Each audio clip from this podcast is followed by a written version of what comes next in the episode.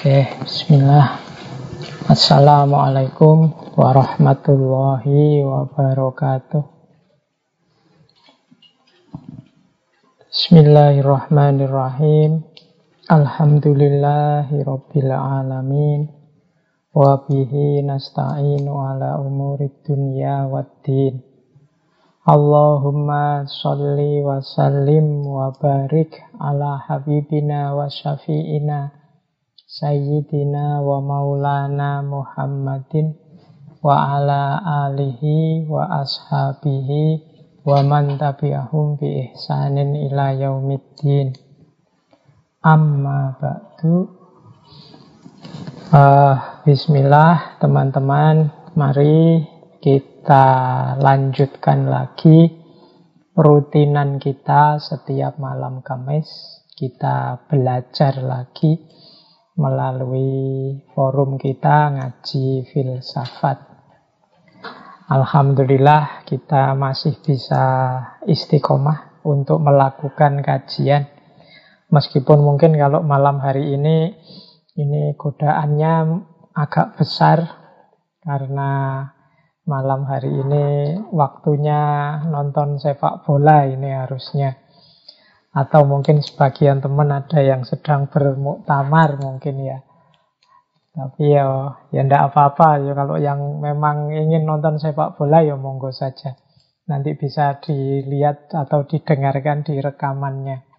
Yang penting mari kita istiqomah belajar, istiqomah nambah ilmu, nambah wawasan. Baik, Uh, semoga teman-teman sudah mempersiapkan segala sesuatunya untuk kurang lebih dua jam ke depan kita akan melanjutkan tema akhir tahun kita yaitu tema menjaga kewarasan. Ini saya tidak tahu tema menjaga kewarasan ini nyambung apa enggak dengan isu-isu yang kita angkat satu bulan terakhir ini.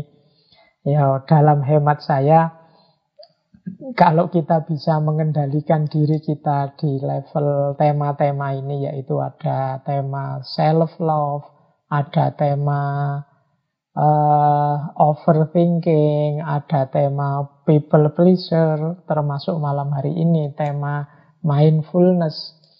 Itu kita bisa hidup secara lebih waras atau kalau bahasanya dalam filsafat Jawa itu lebih eling lan waspodo menghadapi berbagai macam keruwetan zaman yang sekarang kita hadapi. Baik, bismillah, langsung saja teman-teman kita masuk. Saya share screen untuk tema kita malam hari ini, yaitu tema mindfulness. Sebenarnya ini kalau tidak pakai istilah mindfulness, mungkin pakai istilah-istilah lain, itu mungkin isu ini sudah beberapa kali kita angkat tentang bagaimana kita harus jadi manusia yang berkesadaran penuh tentang hidupnya. Itu kan ringkesnya itu, isu mindfulness itu. Tapi hari ini kan teman-teman khususnya generasi milenial itu kan istilah mindfulness ini sekarang populer sekali. Di banyak diskusi saya tahu banyak sekali diangkat juga untuk tema mindfulness ini. Baik, kita mulai pelajaran kita. Semoga teman-teman bisa fokus ya. Ya seperti saya bilang ya, kelemahan dan kelebihannya kajian via Zoom ini. Tuh, kadang-kadang mungkin nanti ada suara masuk, kadang-kadang nanti ada distraksi. Semoga tidak terjadi yang agak mengerikan seperti kemarin saya ngalami waktu Zoom tiba-tiba listrik mati, sinyal drop sama sekali. Jadi sudah kalau sudah itu ya mau tidak mau kita wallahu a'lam bisawab sudah kalau sudah itu ya sulit melanjutkan. Kalau listrik mati, sinyalnya mati, ya kita tidak bisa apa-apa. Baik, kita lanjut nih. Kita mulai tema kita mindfulness ini. Bismillah. Oke, nah Kita pelan-pelan belajarnya biar nanti bisa komprehensif. Dan nanti saya tutup mindfulness ini dengan seperti apa sih mindfulness itu kalau dalam ajaran Islam. Ya tentu saja kita cari korelasi dan relevansinya. Karena ini istilah hari ini, mindfulness ini istilah yang sangat umum. Pada awalnya sebenarnya kata-kata mindfulness dalam bahasa Inggris ini, ini dapat dikatakan menerjemahkan atau mengalih bahasakan istilah dari tradisi Buddhisme. Jadi termasuk Zen Buddhisme dan juga Tibetan Buddhisme yaitu istilah sati dan smriti. Jadi ini ini bagian dari kebenaran dalam Buddhisme. Yaitu kalau secara letterlek itu artinya mengingat-ingat atau menyadari. Biasanya ini istilah ini secara umum dipakai ya dengan definisi bagaimana kita ini hidup itu mbok yang sadar. Hidup itu mbok yang serius dengan penuh kesadaran. Kita melakukan segala sesuatu, memutuskan segala sesuatu dalam hidup kita itu mbok yang sadar sepenuhnya. Kita hidup ini kan sering mengalir saja, mekanis saja. Sehingga kadang-kadang kita sering kecewa dengan diri kita karena tidak mendapatkan hasil yang terbaik. Jadi tema mindfulness ini malam hari ini cocok kalau ada teman-teman misalnya yang merasa uh, sering kurang waktu, sering dikejar-kejar waktu. Wah, masih ada tugas ini ya, masih ada tugas itu belum selesai. Rasanya sempit sekali waktu itu. Nah, itu menunjukkan kita mungkin tidak sepenuhnya kemarin-kemarin atau memanfaatkan waktu dengan baik. Atau teman-teman merasa, uh, wah saya selama ini belum ngapa-ngapain nih. Wah hari ini sudah malam ini. Padahal harusnya tadi itu saya punya target ini loh kok tidak jalan ya. Dan lain sebagainya. Ini menunjukkan kita kurang mampu mengontrol diri kita, kurang mampu hidup sepenuhnya. Jadi isinya kita hanya stres terus, dikejar-kejar tugas ini, tugas itu, kewajiban ini, kewajiban itu. Itu jadi hidup kita rasanya lelah sekali. Pikiran kita seperti tidak terkontrol. Cepat sekali mikir ini, mikir itu. Sampai kita lupa untuk menikmati hari ini. Sampai kita lupa untuk menikmati apa yang ada di sekeliling kita. Nah, kalau teman-teman sering merasa seperti itu, kemungkinan kita belum memberikan yang terbaik untuk hidup kita sendiri. Nah, ini berarti ya bahasa mudahnya kita belum terlalu serius. Kuliah, ya yang penting kuliah hadir, absen, selesai. Nanti ibadah juga begitu, yang penting kewajiban sholat gugur, kewajiban puasa gugur, ya selesai. Nanti melakukan apa pun asal selesai dengan target minimal. Nah, ini menunjukkan kurang serius, kurang sepenuhnya. Inilah nanti yang diinginkan dari mereka yang menyarankan mari kita jalani hidup dengan mindful jadi mindful itu mungkin kalau diterjemahkan mudahnya sepenuh pikiran, sepenuh kesadaran, sepenuh jiwa. Jangan setengah-setengah. Nah, mungkin ada satu ayat itu yang sering saya kutip. Misalnya yang bunyinya Afa hasibtum annama kholaknakum abasa. Ayat ini artinya adalah jadi Allah ini bertanya pada kita, apa engkau kira ini pertanyaan retoris. Kami menciptakan kamu itu abasan. Abasa itu hanya iseng saja, tidak serius. Ini pertanyaan retoris, tentu saja jawabannya ya Allah itu menciptakan kita pasti sangat serius. Jadi Allah menciptakan kita itu dengan segala keseriusan makanya kita ini punya status yang tinggi, punya amanah, punya fasilitas-fasilitas yang diberikan oleh Allah. Meskipun kadang kita menjalankannya tidak terlalu serius. Nah, di sinilah nanti uh, perspektif mindfulness jalan.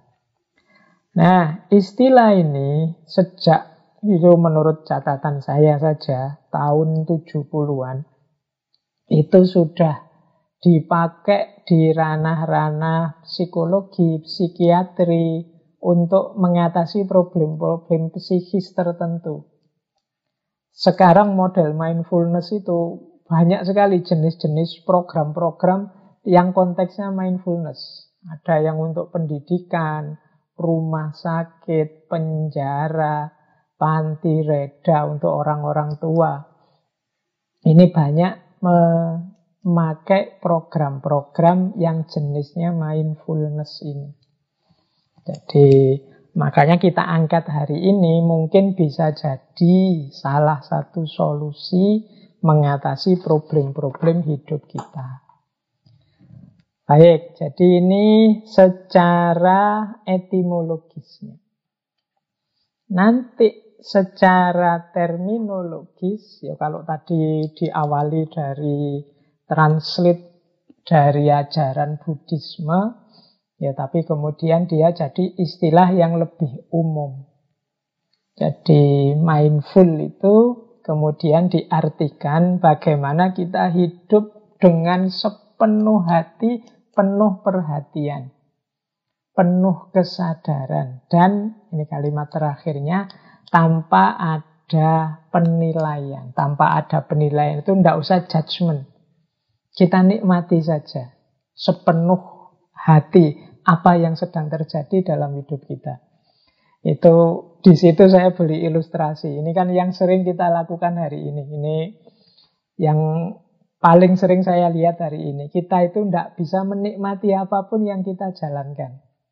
Hari ini misalnya, itu saya kasih contoh kita makan misalnya. Ini sebagian besar yang saya lihat teman-teman hari ini itu kalau pas makan itu tidak menikmati makanannya.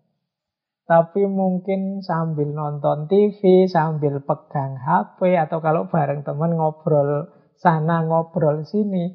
Nah, ini, ini, ini salah satu contoh, kita tidak mindful.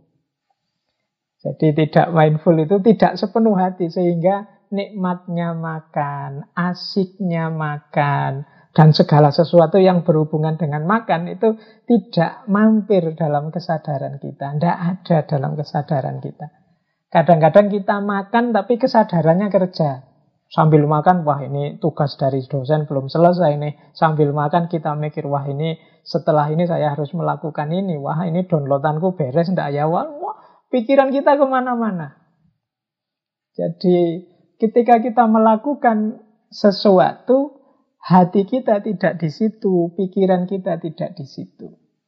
Nah ini berarti ya kita tidak bisa menikmati anugerah-anugerah mungkin eh, segala fasilitas yang diberikan oleh Allah mungkin dalam apa yang sedang kita alami, yang sedang kita jalankan.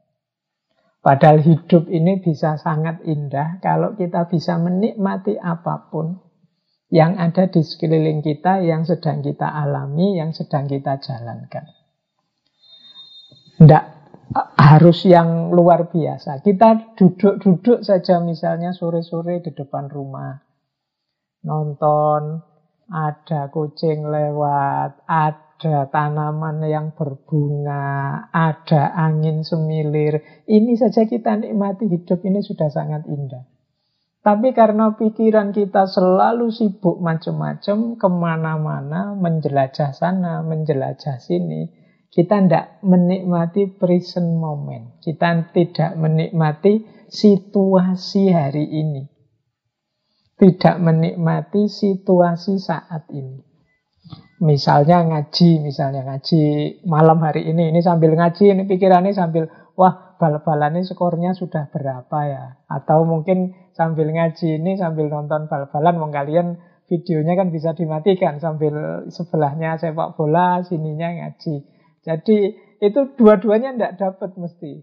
Asiknya ngaji tidak dapat, asiknya nonton bola juga tidak dapat karena perhatiannya terpecah-pecah. Jadi sama kayak kita makan sambil nonton HP misalnya. Ya nonton HP-nya tidak bisa full, makannya juga tidak bisa full. Jadi yang dilakukan apa, pikirannya ke mana, perasaannya di mana. Nah ini kalau dalam psikologi sering disebut sumbernya stres. Jadi sumbernya kerumitan hidup kita. Karena kita sendiri kalau bahasa hari ini kan ada istilah multitasking.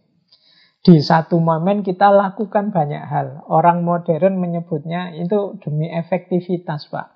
Iya, tapi kalau terlalu berlebihan kita tidak ngerti takarannya, yang terjadi bukan efektivitas, tapi justru semuanya jadi tidak maksimal. Jadi segala hal akhirnya membuahkan kekecewaan kita membuat kita wah, harusnya tadi aku begini loh, harusnya satu semester kemarin aku itu bolosnya jangan terlalu banyak. Jadi kalau kayak gini resiko nilaiku. Itu karena kemarin kita tidak sepenuh hati kuliahnya.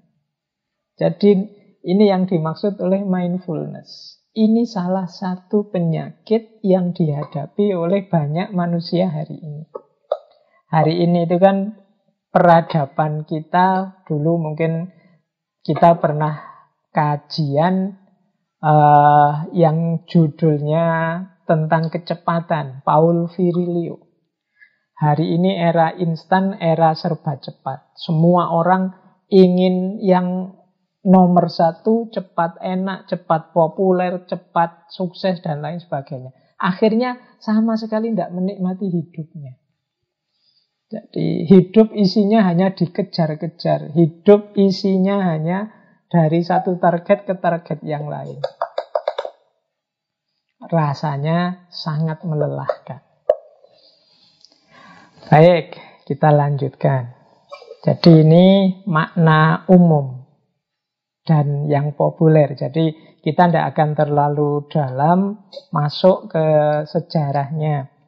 Jadi meskipun tadi saya sebut Buddhisme, nanti dalam banyak referensi disebutkan bahwa uh, ter, gagasan mindfulness ini dekat misalnya dengan ide, mungkin teman-teman sering dengar ada meditasi ini, meditasi itu, dan lain sebagainya. Yaitu nanti salah satu manifestasinya sebenarnya. Tapi tidak harus ke sana. Jadi yang kita pahami malam hari ini di level umum saja. Bagaimana kita menjalani hidup ini secara sepenuh hati, sepenuh pikiran, menikmati dengan sadar situasi saat ini yang sedang kita rasakan. Nah, mindfulness ini, ini, ini sebentar, mungkin ada yang suaranya bocor.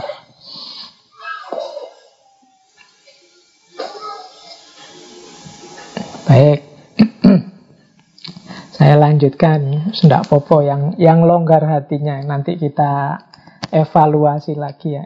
Dilanjutkan pakai zoom apa rekaman saja, tidak masalah. Teman-teman tidak usah uh, terdistraksi ke sana. Kita nikmati momen yang sedang kita jalani saat ini.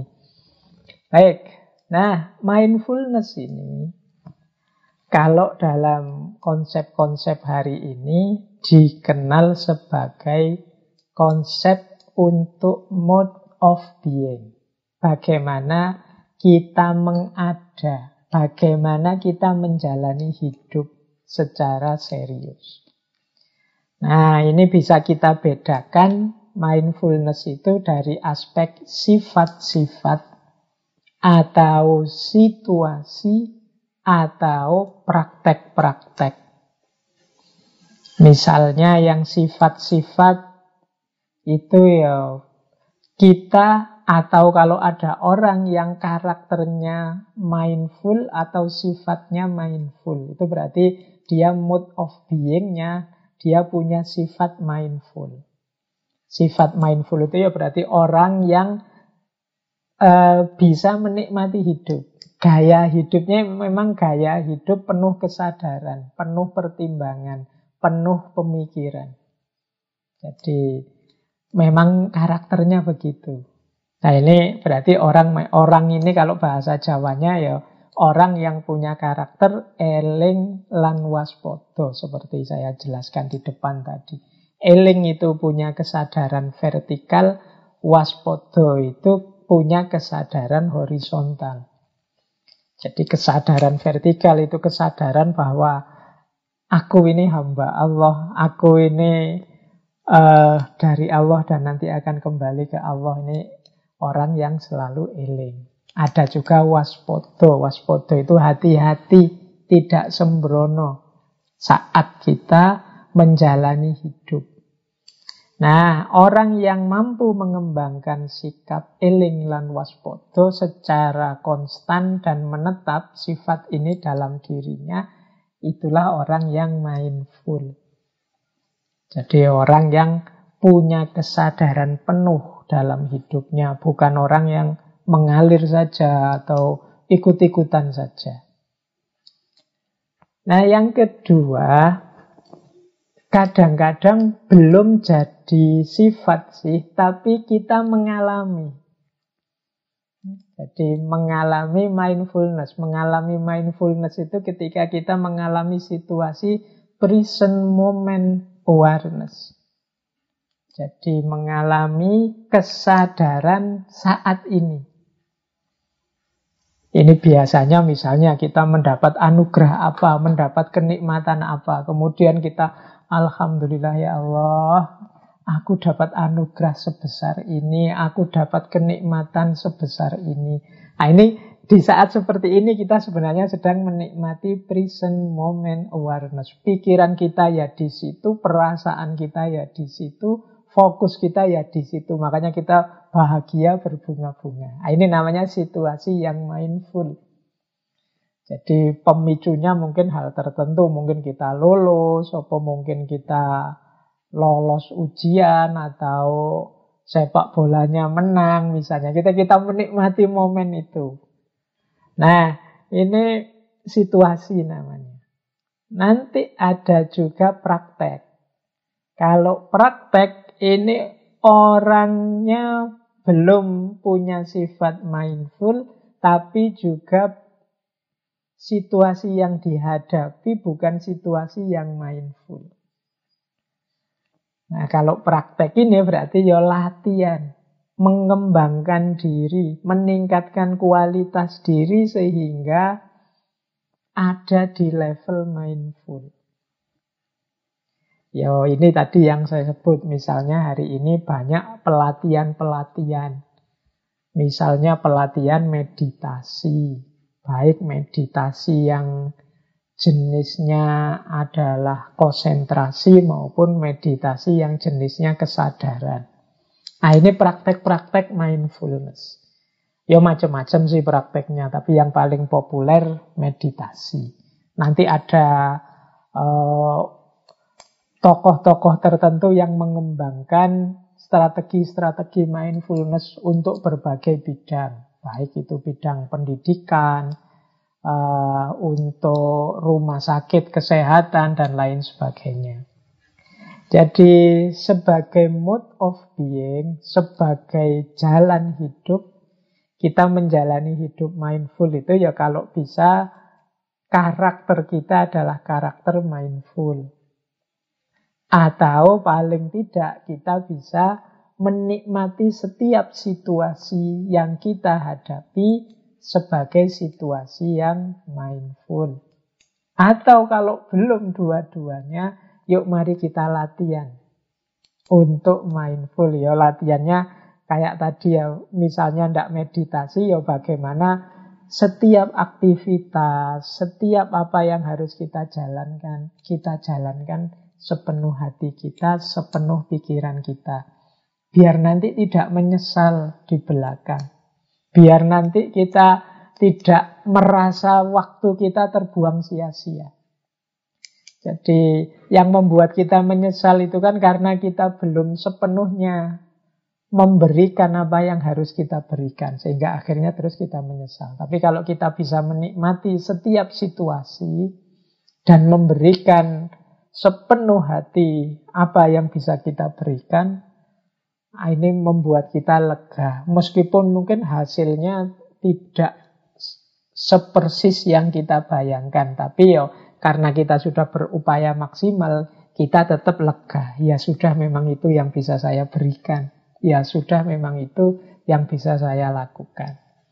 Nah, mari latihan seperti ini. Ini namanya praktek. Latihan mengembangkan perilaku mindful. Di setiap situasi kita nikmati. Semoga nanti bisa menjelma jadi karakter. Kalau sudah jadi karakter ini kita jadi orang yang mantap secara mental.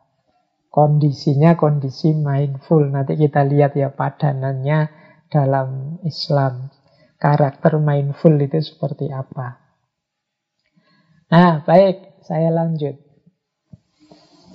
Unsur-unsur mindfulness. Nah, ini variabel-variabelnya. Ya, di buku-buku banyak. Kalau teman-teman googling juga banyak sekali buku-buku tentang mindfulness. Kita ambil saja beberapa yang sederhana-sederhana yang tidak terlalu rumit.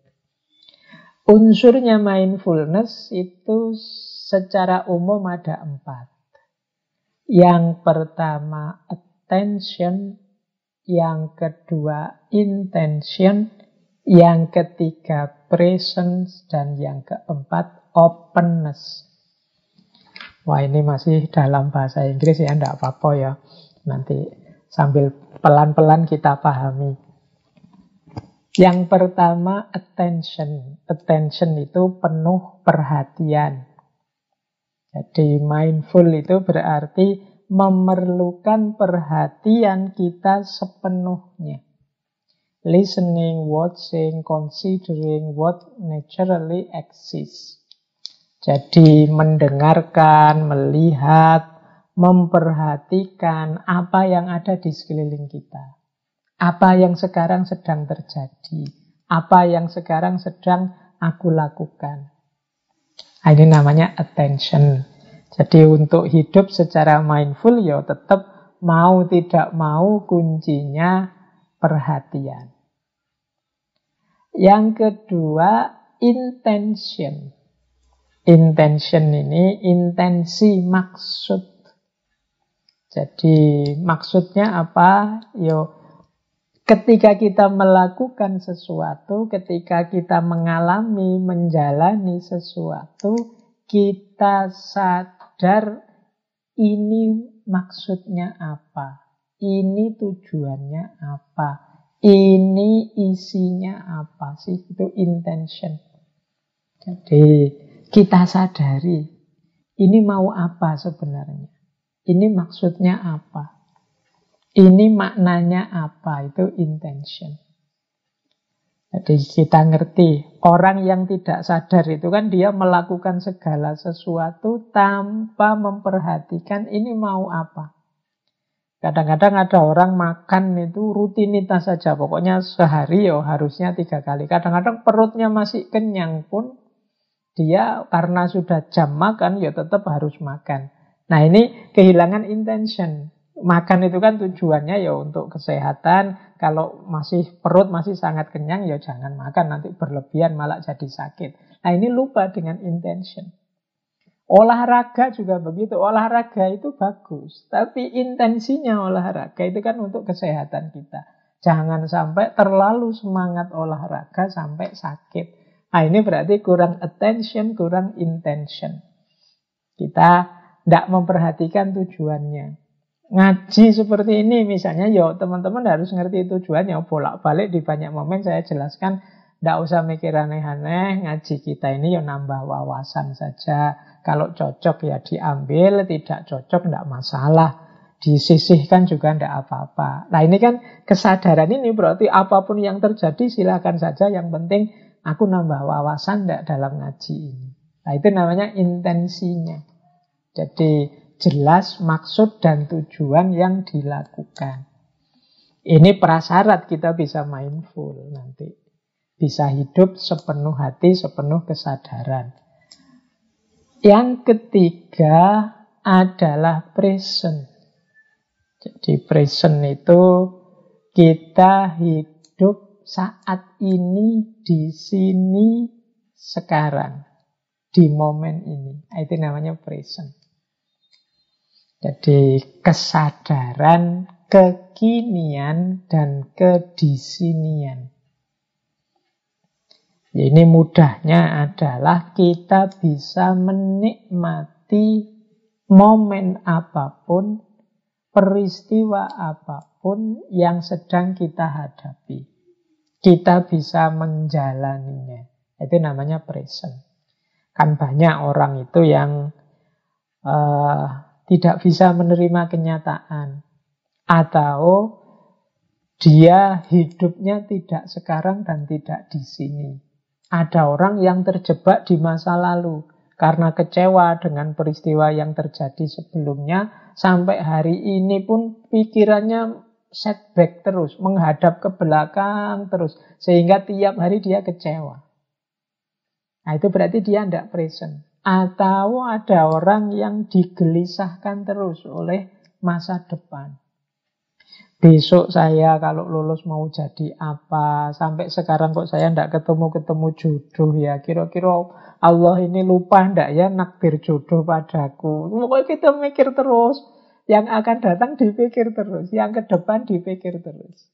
Padahal ada banyak kenikmatan saat ini, tapi pikiran kita ke depan terus. Nah, ini namanya ndak present. Ini juga ciri orang ndak mindful. Jadi tidak menikmati dan menyadari hidup hari ini. Yang ada di pikirannya masa lalu dan masa depan. Atau seandainya masa kini pun dia tidak menikmati karena pikirannya mungkin terdistraksi oleh apa, terpalingkan oleh apa, dan lain sebagainya. Nah itu ciri yang ketiga. Ciri yang keempat, openness. Openness itu terbuka.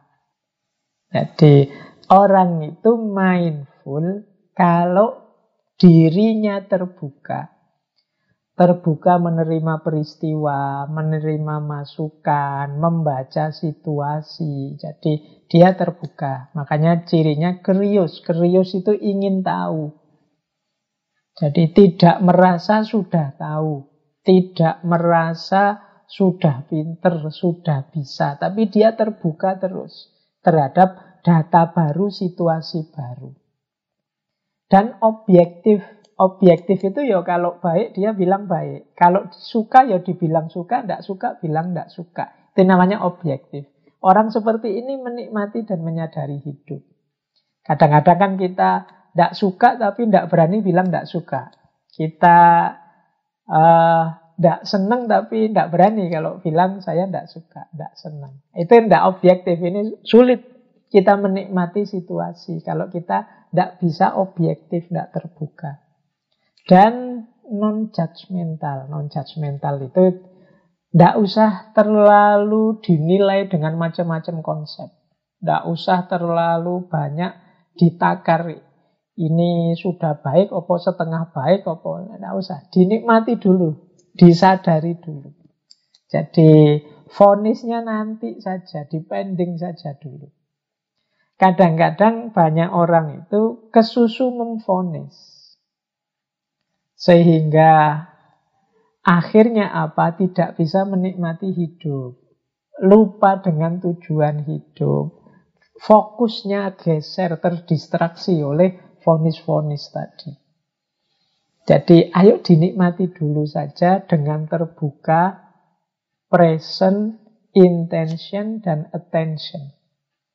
Inilah mindfulness. Wong yo, kita ini kan hidup memang banyak disetir oleh pikiran kita. Nah, mindfulness ini membantu pikiran kita untuk fokus, tidak teralihkan atau tidak tertipu oleh perspektif-perspektif yang tidak perlu. Jadi ini kalau dalam bahasanya Imam Ghazali ya ini jalan untuk menemukan kebahagiaan yaitu dengan menerima apa pun anugerah Allah yang diwarnai nanti akhirnya adalah rasa syukur. Jadi kita menikmati hidup kita. Ini tanda orang yang bersyukur. Nah, jadi ada empat unsur utama dalam mindfulness. Nah, ini loh bedanya orang yang hidup secara mindful dan tidak mindful.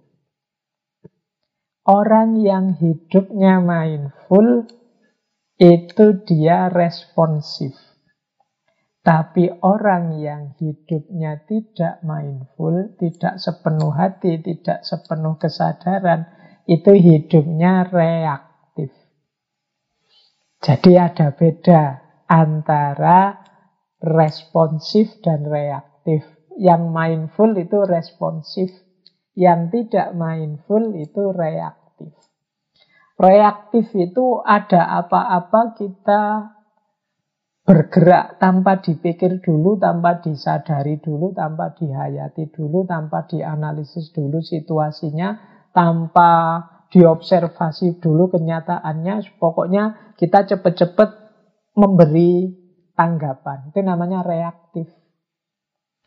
Ada orang maki-maki, terus langsung kita balas maki-maki. Padahal kita belum paham benar. Itu konteksnya makian itu apa, kepada siapa, dalam situasi apa, itu memang niatnya menyerang kita atau jangan-jangan hanya bergurau saja atau jangan-jangan itu bukan makian karena dia dari kelompok atau mungkin dari suku yang berbeda kalimat seperti itu bukan makian itu sifatnya hanya keakraban saja dan lain sebagainya masih ada banyak kemungkinan makanya kita sadari dulu deh apa-apa. Mari kita pikirkan dulu, mari kita pertimbangkan dulu. Itu namanya mindful.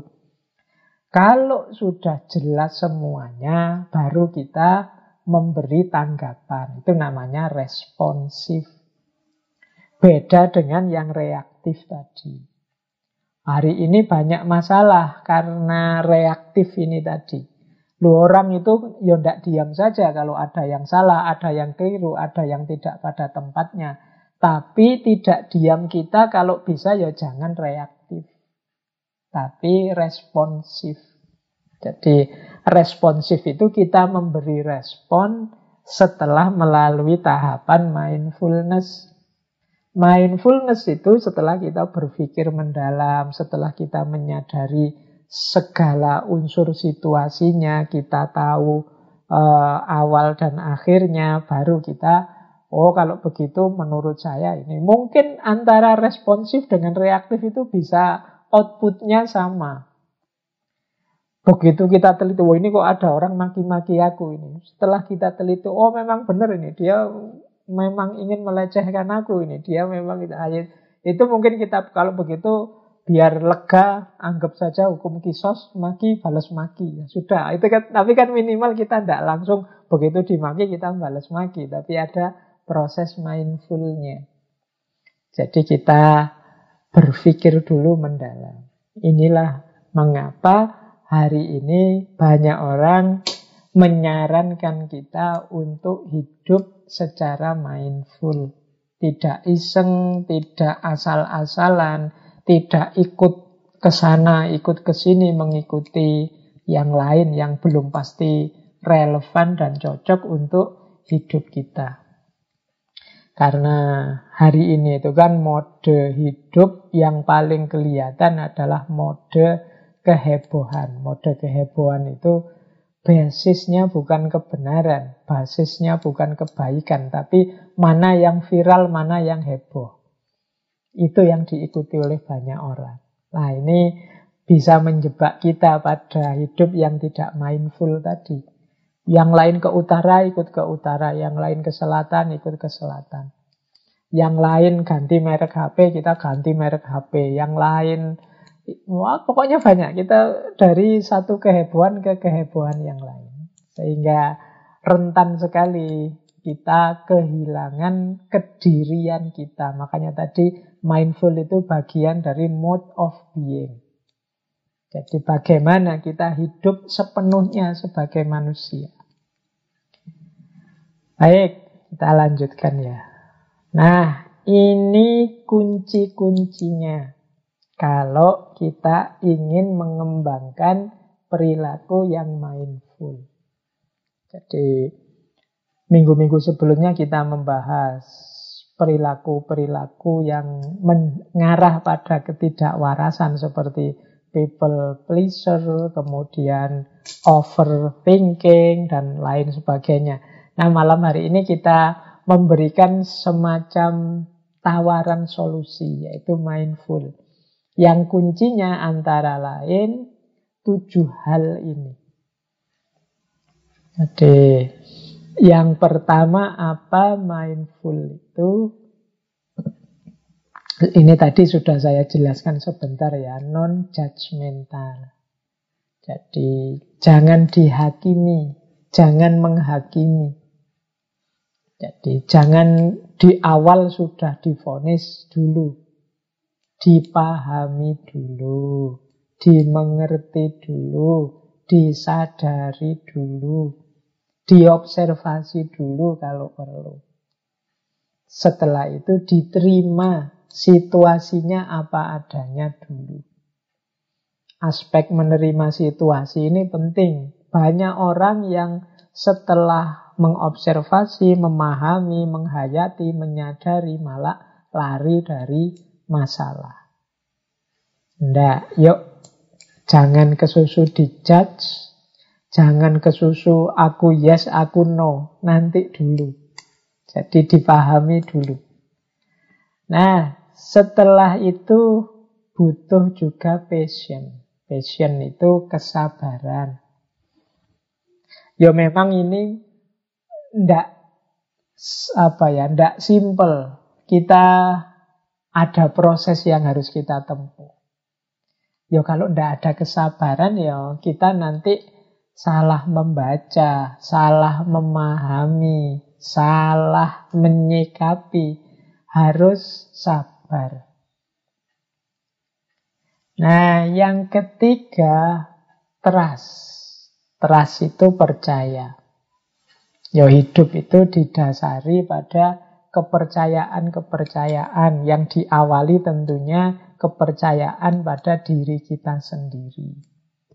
Jadi dasarnya mindful itu ya trust. Kita percaya pada diri kita, percaya pada situasi sekeliling kita. Banyak orang yang kehilangan kepercayaan. Kemudian non-striving, non-strive. Jadi tidak berusaha. Tidak berusaha itu maksudnya apa sih? Ayo kita nikmati dulu. Ayo kita terima dulu situasi apa adanya. Jangan kesusu diubah karena nanti jangan-jangan jatuhnya hanya reaktif saja. Jadi reaktif itu kan berarti kita sudah capek berusaha, akhirnya hasilnya lebih jelek dari sebelumnya. Mari kita upayakan untuk memahami dulu secara mendalam dulu dan setelah tanpa usaha apa acceptance. Acceptance itu kita menerima. Jadi kita terima situasinya apa adanya. Itu namanya acceptance. Kalau sudah bisa acceptance, ada kalanya kita juga dituntut untuk letting go. Letting go itu melepaskan. Biar saja dia jalan seperti itu.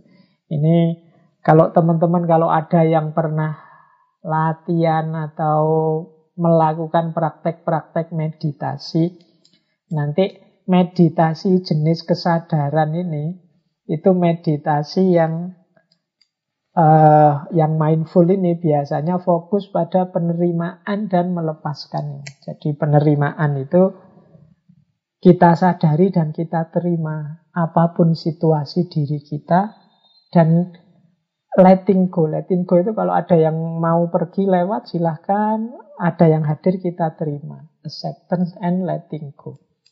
Kadang-kadang muncul pikiran-pikiran ini, itu, itu Tidak harus kemudian pikiran ini dibasmi semua biar fokus, biar konsentrasi. Tidak, biarkan saja dia lewat. Kalau pikiran itu mau datang, ya biar datang. Kita perhatikan, oh ternyata pikiranku itu fokus ke sana selama ini melenceng ke sana. Oh, ternyata hari-hari ini pikiranku banyak disibukkan tentang ini, tentang itu, dan lain sebagainya. Biarkan muncul semua. Setelah itu pasti akan pergi. Jadi kalau sudah banyak muncul, kita akhirnya kita yang kontrol pikiran, bukan kita yang dikontrol oleh pikiran.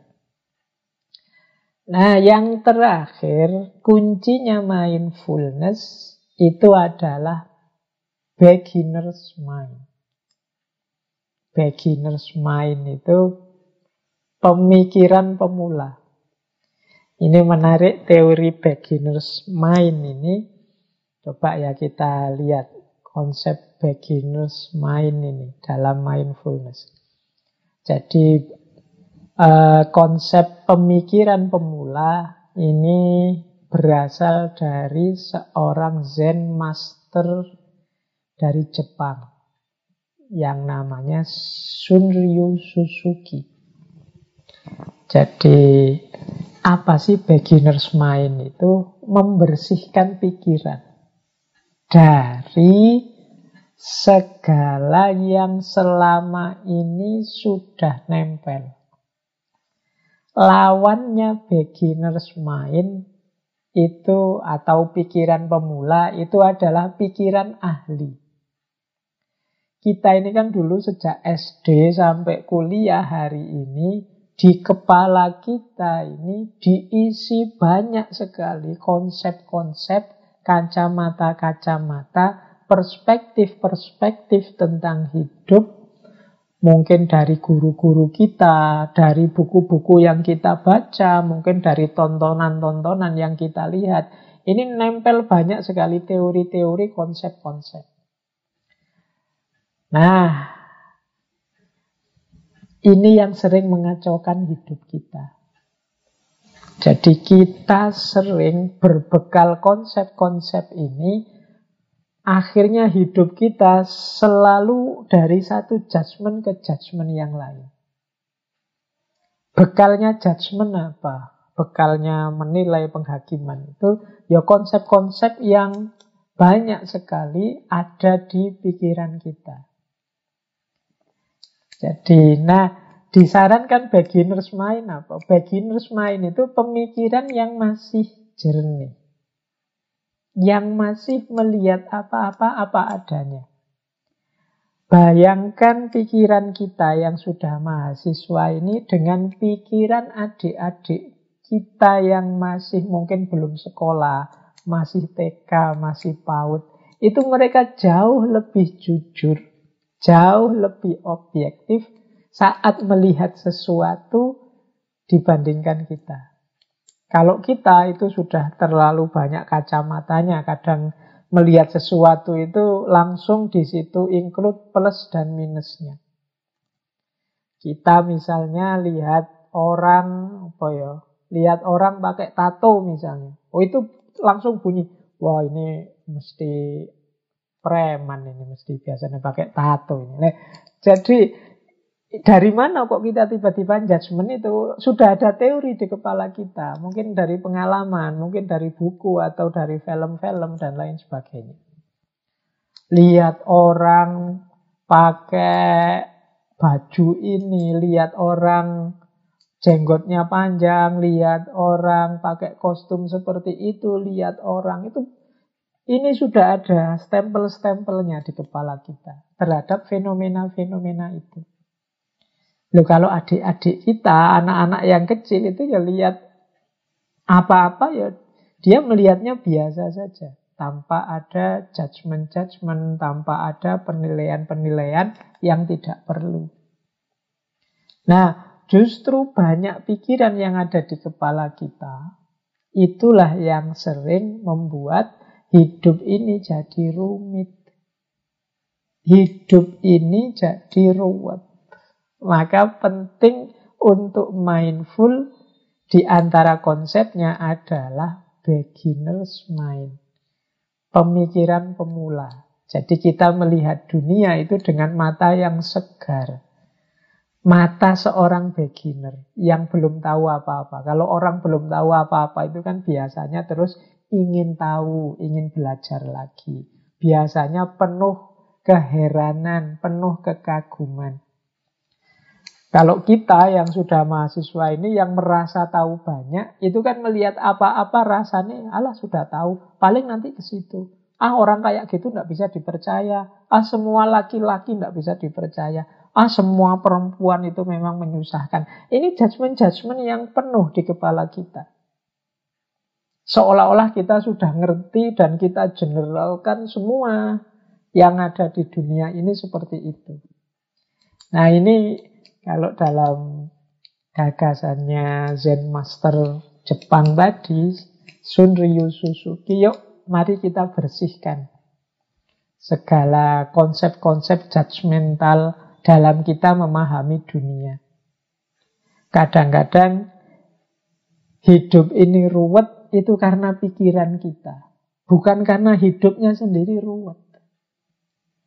Jadi kita tidak punya uang, ya kerjalah biar punya uang. Sederhana, lapar ya makanlah. Kalau capek ya tidurlah, istirahat. Loh, itu kan mikir simpel, sederhana. Tapi mungkin karena terlalu banyak konsep di kepala kita, akhirnya yang sederhana bisa jadi ruwet. Ngantuk ya tidurlah terus. Wah, Pak, ini masih jam berapa, Pak? Menurut teori kesehatan, tidur itu kalau bisa di atas jam sekian, nanti bangunnya jam sekian. Akhirnya yo kita sudah ngantuk pun tidak kuat, tidak berani tidur. Rumusnya tidak sederhana. Bayangkan anak-anak kecil itu ya ngantuk ya tidur. Sederhana selesai. Dia tidak peduli dalam situasi apa yang ngantuk ya tidur. Lapar ya minta makan. Dia tidak akan ngitung ini makan sudah tiga kali apa masih dua kali apa aku masih kenyang apa enggak. Jadi mari melihat dunia dengan beginner's mind, dengan kacamata yang segar. Orang yang menggunakan beginner's mind, dia hidup dengan penuh rasa ingin tahu, hidup dengan penuh rasa syukur, hidup dengan penuh kekaguman terhadap segala yang terjadi di sekeliling kita. Selama ini kita lebih sering bergaya sok tahu. Jadi kalau ada fenomena apa-apa, kita merasa sudah tahu. Padahal mungkin judul fenomenanya saja sama. Tapi detail peristiwanya bisa berbeda. Itu pun kita sering mengeneralisasi. Nah, jadi selain enam tadi, enam kunci mindful tadi, yang nomor tujuh ini mungkin sesuatu yang perlu kita renungkan kembali. Kalau dalam bahasanya tasawuf itu di antara prosedur awal yang harus kita jalankan sebelum melakukan perjalanan spiritual menuju Tuhan adalah taholli. Taholli itu pembersihan diri, pembersihan jiwa, termasuk membersihkan pikiran dari hal-hal yang tidak penting, tidak perlu. Baik, ini konsep beginner's mind. Nah, ini ada formulanya, formula mindfulness. Jadi rumusnya mindfulness itu adalah yang pertama, mari kita hidup dengan sadar makna dan tujuan. Intinya hidup yang sadar. Yang kedua, mari kita menikmati proses. Jadi Selama ini mungkin kita lebih terlatih menikmati itu ya hasil. Tapi sebenarnya hidup ini sudah bisa kita nikmati sejak proses. Jadi tidak hanya uh, skripsi yang sudah jadi, yang indah bisa dinikmati. Tapi proses menyusun skripsi itu sebenarnya juga indah. Kalau tidak percaya boleh tanya kenangan-kenangan waktu nyusun skripsi pada teman-teman yang sudah lulus. Itu nanti ceritanya bisa macam-macam. Jadi keindahan itu tidak hanya ada di hasil tapi juga di proses. Misalnya uh, yang sekarang sudah menikah suami istri yang semula pacarannya lama atau ngejar-ngejarnya lama. Loh itu kan sejak proses sebenarnya sudah indah. Itu sampai anak cucu bisa diceritakan itu proses ngejar-ngejar, proses pacaran sampai menikah. Jadi proses itu indah. Perjuangan kita meraih pekerjaan misalnya. Memang melelahkan, capek. Tapi nanti kalau sudah dapat pekerjaan ini proses ini juga bisa kita ceritakan pada anak cucu kita sebagai kenangan yang indah. Maka mindful itu antara lain kita menikmati hidup sejak proses. Kemudian ya ya olah pikir, ya olah fisik. Jadi mindful itu bukan berarti orang pasif, tapi juga aktif. Jadi hidup ini ya memerlukan uh, keterlibatan fisik kita, keterlibatan pikiran kita sepenuhnya. Kemudian memberikan keseimbangan pada otak, pada pikiran kita. Jadi ya otak kita itu kan ada bagian kiri, bagian kanan, ada unsur-unsur matematisnya, tapi ada juga unsur seninya. Otak juga diberi keseimbangan ada istirahatnya, ada dipakainya. Kita tahu porsi-porsinya, jangan sampai overthinking, jangan sampai tidak dipakai sama sekali, dan lain sebagainya. Kemudian mindful juga adalah kita bersikap tenang, mampu mengendalikan diri sepenuhnya. Jadi cirinya orang yang mindful itu sebenarnya di dua rumus yang terakhir itu orangnya jadi tenang. Menyikapi fenomena apa pun, dia tenang. Dan mampu mengendalikan diri, tidak reaktif. Bukan berarti diam saja, tapi dia mendahulukan berpikir mendalam, mendahulukan menikmati apa yang terjadi, mendahulukan proses dan orientasi pada makna dan tujuan. Jadi ini kemampuan mengendalikan diri namanya. Jadi inilah rumusnya. Jadi kalau teman-teman ingin mengembangkan perilaku yang mindful ya kita sadar makna, sadar tujuan. Kita mampu menikmati proses, termasuk menikmati hasil juga pastinya. Kita aktif, tidak pasif. Hidup kita seimbang, ya lahir, ya batin. Ya aspek otak kanan, ya aspek-aspek otak kiri. Ya berpikir kritis, ya berpikir kreatif. Dan tenang serta mampu mengendalikan diri sepenuhnya. Inilah seorang yang mindful.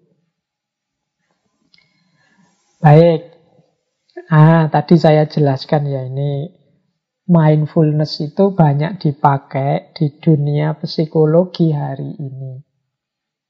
Ada banyak manfaatnya. Itu saya tulis misalnya uh, mengatasi problem-problem psikologis dan psikosomatis. Psikosomatis itu sebenarnya awalnya problem pikiran, tapi efeknya ke sakit tubuh. Awalnya sih karena kita stres, tugas-tugas kuliah terlalu banyak. Akhirnya kepikiran tugas-tugas kuliah, terus imunitas kita drop. Terus datanglah penyakit, kepala kita pusing, perut kita mules misalnya. Tiap kali ingat tugas kuliah, perut kita rasanya mules, mual. Tiap kali terus, itu namanya gejala psikosomatis. Muncul kecemasan-kecemasan dalam diri kita. Jadi Ini dari pikiran ke fisik. Ada yang unik, kadang-kadang ada orang itu yang sekarang kan zamannya Google ya, rajin baca Google tentang penyakit-penyakit, mungkin oh ciri-cirinya orang stroke, oh ini ciri-cirinya orang sakit jantung, oh ini ciri-cirinya orang kena angin duduk misalnya. Nah, itu kita ngerti semua dari Google. Ini tidak sadar kadang-kadang terus mempengaruhi kita. Kita pusing sedikit saja, terus kita sambung-sambungkan. Wah ini jangan-jangan gejala stroke ini. Kita perut mulut sebentar. Wah ini gejala penyakit jantung ini. Buktinya kok saya berdebar-debar ini. Yo, orang hidup normal ya mesti aja berdebar-debar. Tapi karena kemarin baru baca Google ciri-ciri orang sakit jantung. Wah ini kita begitu agak capek sedikit berdebar-debar. Wah ini sakit jantung ini. Akhirnya kita lemes beneran. Akhirnya yo kita perlu obat beneran akhirnya. Nah, ini banyak gejala-gejala kecemasan yang hari ini kalau mengikuti beberapa survei jumlahnya orang-orang yang mengalami problem kecemasan itu semakin meningkat. Jadi penyakit yang berawal dari pikiran tapi kemudian melahirkan penyakit fisik beneran. Nah, mindfulness bisa jadi opsi untuk kita keluar dari jebakan kecemasan tadi. Jadi ada anxiety itu kecemasan, termasuk adiksi. Adiksi itu ketergantungan. Jadi orang yang mendapat ketergantungan itu kan orang yang sudah tidak bisa lagi mengontrol dirinya. Jadi itu namanya ketergantungan. Yang, yang paling terkenal kan narkoba misalnya. Mungkin kalau ditanya baik-baik saat sadar, dia akan jawab narkoba itu jelek. Narkoba itu merusak. Dan lain sebagainya. Tapi karena sudah ketergantungan, dia tidak bisa lepas dari jebakan itu. Itu namanya adiksi. Saya tidak tahu teman-teman punya ketergantungan apa. Kadang-kadang orang itu ya aneh-aneh. Ada yang ketergantungan kopi, ada yang ketergantungan rokok.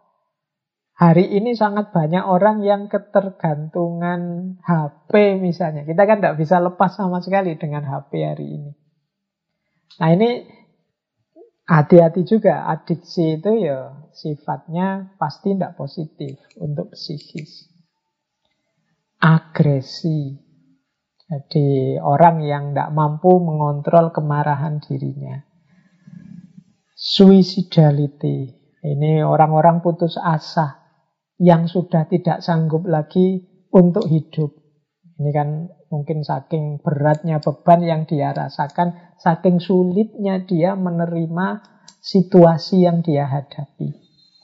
Depresi, rasa sakit, tidak bisa tidur tidur, hipertensi, dan lain sebagainya. Termasuk mengurangi stres, meningkatkan uh, fokus hidup, keseriusan hidup. Nah, ini manfaat-manfaatnya. Jadi makanya yuk teman-teman boleh mulai latihan. Mudahnya ini melatih kita untuk hidup secara lebih serius, secara lebih sadar. Apa pun yang kita lakukan. Baik. Sebelum saya masuk ke wawasan-wawasan dari sisi religius ya, ada ada banyak sebenarnya. Saya bawa beberapa saja. Tips-tips untuk melatih mindful. Yang pertama apa? Coba teman-teman mengembangkan hobinya masing-masing, kreativitasnya menggambar, mungkin yang pinter gambar, ya coba menggambar. Jadi kreativitas itu penting untuk apa? Kesehatan mental. Kalau kita kreatif saat kita sedang berkreasi, ini kan pikiran kita lebih banyak istirahat. Hidup kita ruwet itu kan tadi saya bilang banyak karena pikiran kita yang tidak terkendali. Entah itu mikir masa lalu atau khawatir masa depan. Tapi ketika kita kreatif, gambar misalnya, Itu ya fokus kita sepenuhnya pada gambar tadi. Atau mewarnai. Sekarang kan banyak itu di toko-toko buku itu yang aspek mewarnai. Itu kan membuat kita fokusnya ke situ. Atau yang mungkin punya keahlian apa. Atau ingin tanam menanam. Atau ingin memelihara binatang apa dan lain sebagainya silahkan punya hobi apa kreativitas apa kembangkan saat kita asik dengan hobi kita itu pikiran lebih rileks ini tipsnya saja dalam rangka sebelum kita terjun menikmati hidup yang lebih serius. Ayo kita latih mengistirahatkan pikiran. Jadi kalau pikiran pas lelahnya luar biasa, tidak bisa kita tepis, tidak bisa kita singkirkan kegelisahan-kegelisahan itu, ayo kreatif. Mungkin mengembangkan hobi, mungkin melakukan apa. Pak, tapi saya tidak bisa Pak gambar Pak. Ya oh, gambar untuk diri sendiri, nggak usah ditunjukin orang deh. Ya gambar-gambar dewe, dilihat-lihat sendiri, Terus atau mewarnai saja lah kalau tidak bisa gambar. Itu mudahnya bisa begitu. Jadi kembangkan kreativitas. Atau boleh jalan-jalan. Jalan-jalan itu yo keluar-keluar, touring-touring. Tapi dengan tujuan ingin menikmati suasana saja.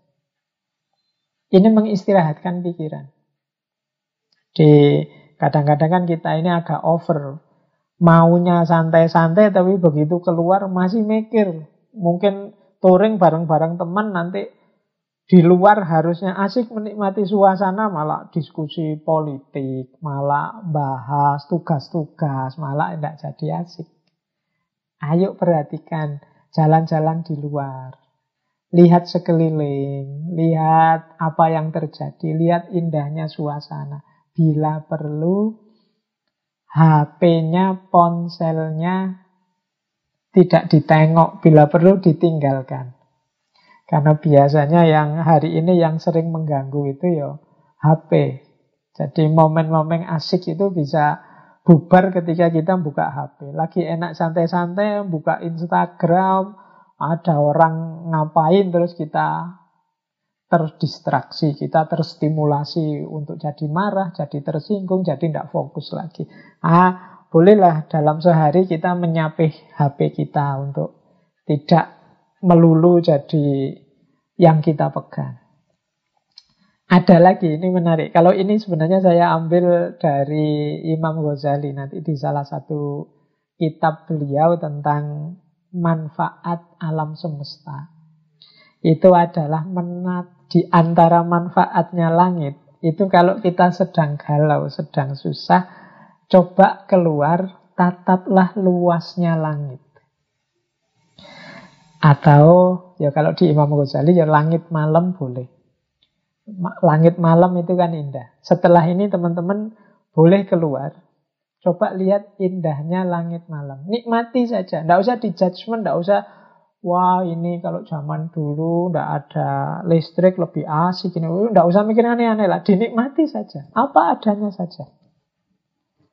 Apa yang ada di sekeliling kita, ndak usah wah menyesal dulu ya kalau di kampung gini masih ada suara-suara jangkrik, masih ada suara kodok, sekarang sudah ndak ada, itu lu sumpek lagi nanti kalau mikir ke situ. Dinikmati saja apa adanya. Ah, jadi kita keluar menikmati yang ada di sekeliling kita. Kemudian boleh juga tipsnya, jadi ini dalam rangka mengistirahatkan pikiran sebenarnya, biar kita lebih sadar, lebih mindful. Ayo kita nikmati apa pun yang sedang kita jalankan. Mencuci kah, uh, atau bikin kopi, mungkin ada yang bikin kopi sekarang untuk ngaji. Coba nikmati proses bikin kopi itu sejak awal Sejak naruh kopi, menyeduh kopi, membau betapa sedap aromanya, uap hangatnya menyentuh wajah kita, kemudian kita seruput sedikit-sedikit, itu sebenarnya indah. Tapi kita sering cuek dengan proses ini.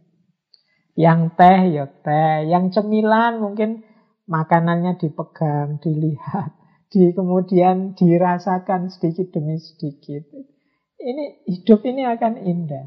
Kita itu sering pikiran selalu ke mana-mana, kenikmatan, keindahan hidup di sekeliling kita terlewatkan. Ada lagi tipsnya, yo. Ayo fokus pada satu hal di satu waktu. Nah ini menarik.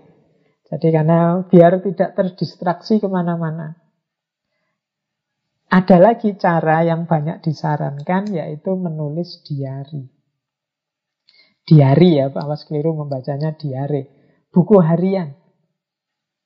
Jadi mungkin generasi hari ini itu sudah tidak familiar lagi dengan buku harian. Mungkin sekarang ya kenal blog, Instagram, Twitter, Facebook. Jadi tem tempat curhatnya itu anak-anak hari ini banyak di media sosial. Yang itu ya dibaca orang banyak kesadaran bahwa ini nanti dibaca orang banyak itu membuat kita sering tidak otentik. Kita sering lebih banyak pencitraannya.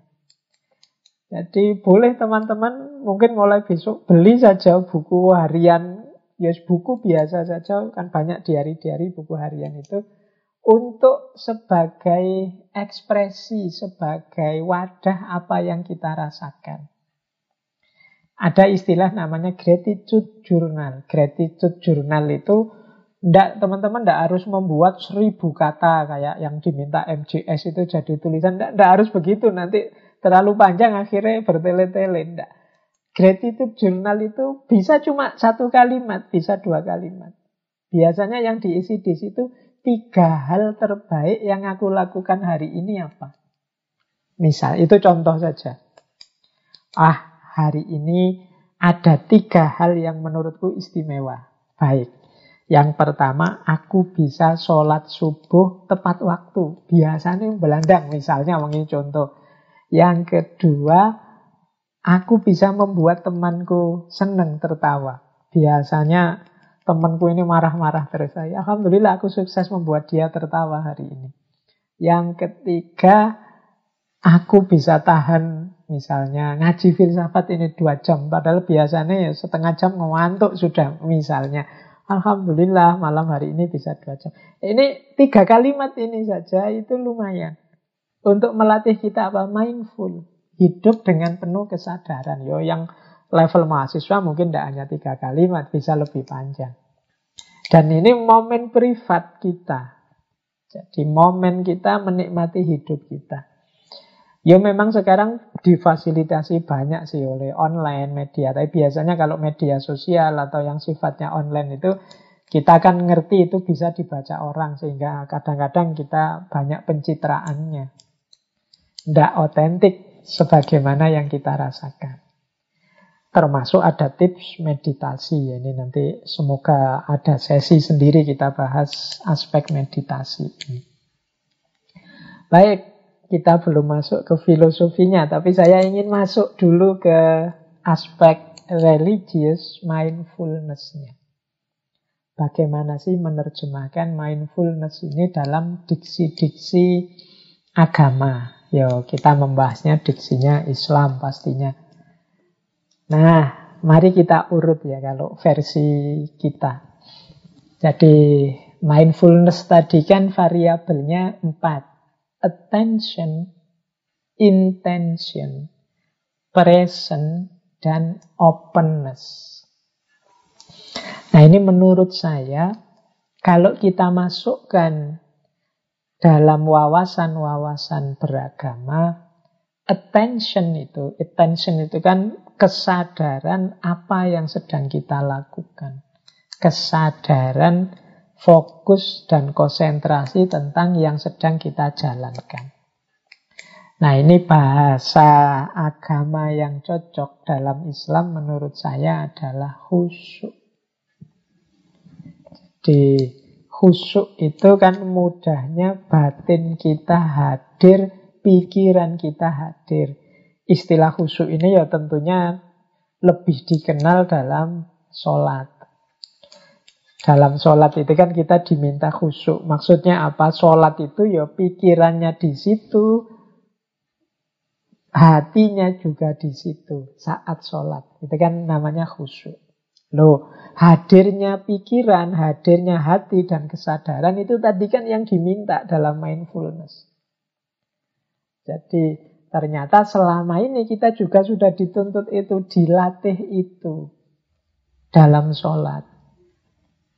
Jadi, jadi pikiran yang terfokus kuat di situ. Sehingga kadang-kadang banyak kan cerita-cerita para ulama, para sahabat, kalau sudah asik dalam sholat, fokus ke situ, tidak bisa diganggu sudah. Bahkan ada cerita sahabat yang ketika uh, dirinya kena panah, untuk orang bisa mencabut panah ini, dia minta izin sholat dulu. Karena ketika sholat, fokus pikiran, fokus batin sepenuhnya pada Allah saja, sehingga sakit fisiknya bisa terminimalisir. Loh, ini salah satu ilustrasi saja. Jadi attention ini, jadi fokus penuh perhatian bisa kita temukan dalam agama lewat konsep khusyuk.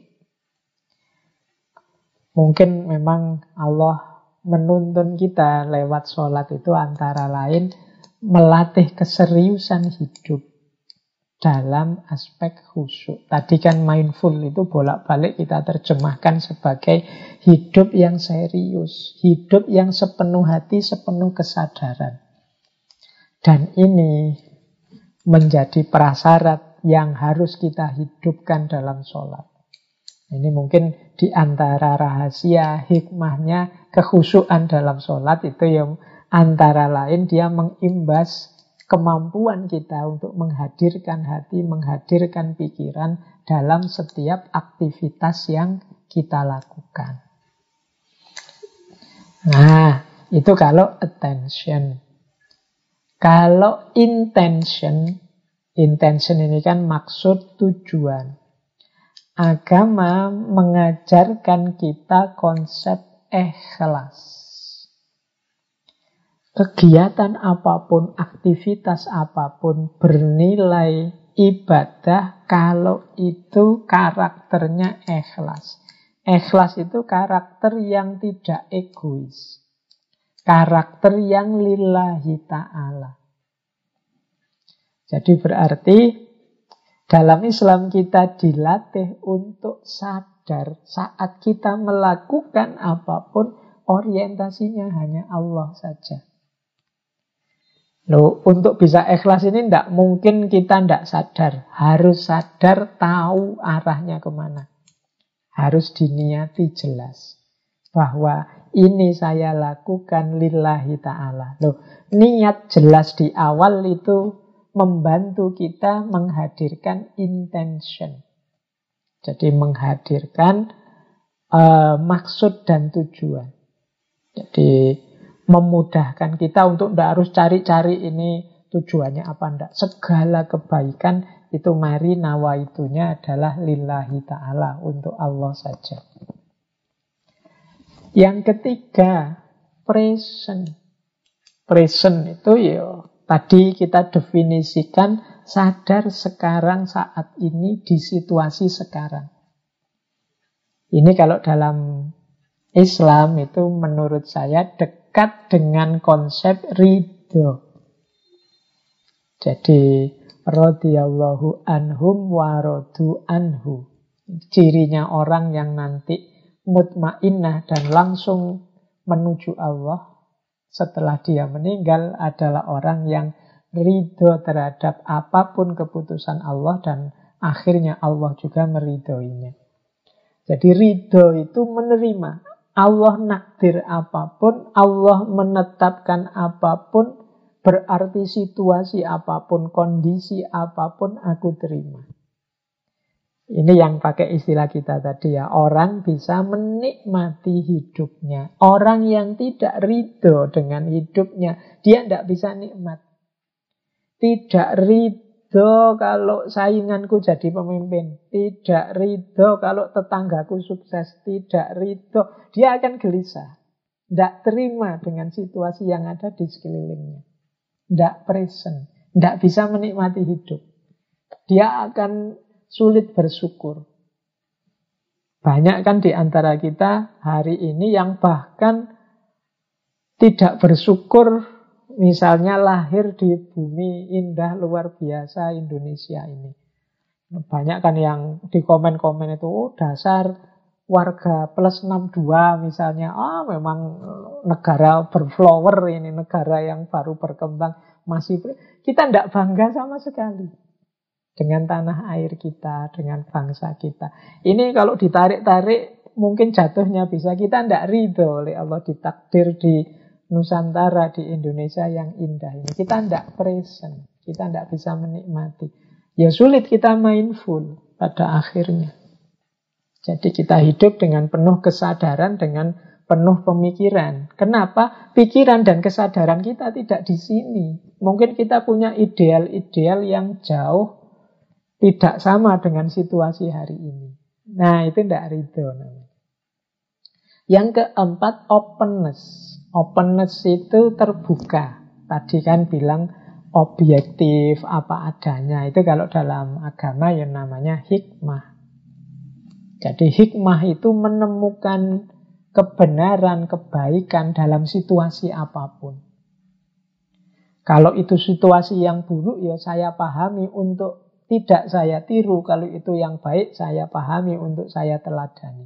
Jadi tidak ada kok fenomena itu sia-sia bagi orang yang berkacamata hikmah. Jadi makanya di ngaji filsafat ini kita latih untuk belajar apa saja untuk diambil.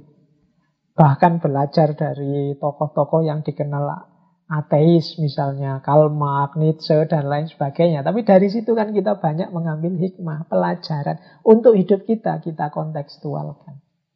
Jadi pelajaran untuk dihindari atau pelajaran untuk ditiru, itu kan pinter-pinter kita mengolahnya. Nah, itu aspek openness. Jadi untuk mindful, kalau menggunakan diksi-diksi agama, kita bisa pakai istilah khusyuk, ikhlas, ridho, dan juga hikmah. Inilah empat variabel religious mindfulness. Kalau kita setarakan dengan empat variabel attention, intention, present, dan openness. Nah, sekarang kita lihat lagi. Tadi kan ada konsep mode of being. Cara kita eksis melalui mindfulness. Ada sifat, ada situasi, ada praktek. Sifat itu berarti mindful yang sudah tertanam dalam jiwa. Nah itu kalau dalam bahasa agama, sejauh yang saya tahu, orang yang sudah sangat mantap batinnya, sudah sangat stabil jiwanya, itu disebut seorang yang mutmainnah. Jiwanya jiwa yang tumak ninah. Jadi karakter tumak ninah dalam diri menunjukkan kestabilan kesadaran dan pikiran kita. Jadi ini mode of being. Makanya tadi disebut orang tumak ninah itu ya Tuhan nafsul mutmainnah irji'i ila rabbiki rodiyatam mardiyah. Jiwanya penuh ridho dan dia juga diridhoi oleh Allah. Ketika ketumak ninahan ini jadi karakter atau sifat. Jadi menurut saya sifat yang mindful itu setara dengan kondisi jiwa yang mantap, yang tumak nina. Nah, kemudian ada juga situasi. Kalau tadi kan uh, karakternya, kalau ini situasi yang dihadapi. Orang yang mindful, yang hidup dengan penuh kesadaran, itu menghadapi situasi apa pun, dia punya tiga karakter untuk menghadapi situasi itu. Kalau dalam ilmu akhlak, dalam tasawuf itu, yaitu saya pilih tiga. Kona'ah, yang kedua warok, dan yang ketiga ifah. Kona'ah itu kondisi jiwa yang menerima apa adanya anugerah Allah. tidak mengeluh, ingin lebih. Ini jiwa yang kona'ah. Jadi berarti apa? Orang yang kona'ah itu dia sangat mindful. Mengapa? Karena dia sadar situasinya dan menerima apa adanya. Ini kan kalau dalam agama namanya kona'ah. Kemudian warok dan ifah. Kalau warok dan ifah ini lanjutannya kona'ah. Jadi kemampuan seseorang untuk mengendalikan diri. Kalau dalam tasawuf sering disebut wirai. Orang yang warok wirai itu orang yang mampu mengendalikan dirinya. Jadi termasuk ifah. Ifah itu orang yang mampu menjaga kehormatan dirinya. Jadi mindfulness dari aspek situasi itu adalah karakter seseorang yang kona'ah, warok, dan ifah. Terus saya lanjut. Nah, sekarang prakteknya. Tadi kan praktek ini berarti kita menjalankan ketika mindful ini belum sepenuhnya jadi sifat, jadi situasi. Kita melakukan pelatihan-pelatihan riado-riado, upaya-upaya membentuk jiwa yang mindful. Nah, prakteknya ini istilah yang sering saya pakai di berbagai kesempatan yaitu jihad, ijtihad, mujahadah. Dalam bahasa Arab, kata-kata jihad, jahada, yujahidu, juhad itu artinya sungguh-sungguh. Jadi ini tadi kan kita disuruh hidup yang sungguh-sungguh. Jihad itu kesungguh-sungguhan berupaya berikhtiar. Ijtihad itu kesungguh-sungguhan belajar nambah ilmu, nambah wawasan. Mujahadah itu kesungguh-sungguhan mendekat kepada Allah. Jadi jihad, ijtihad, mujahadah ini kita menjalani hidup secara sungguh-sungguh. Kita upayakan semaksimal mungkin.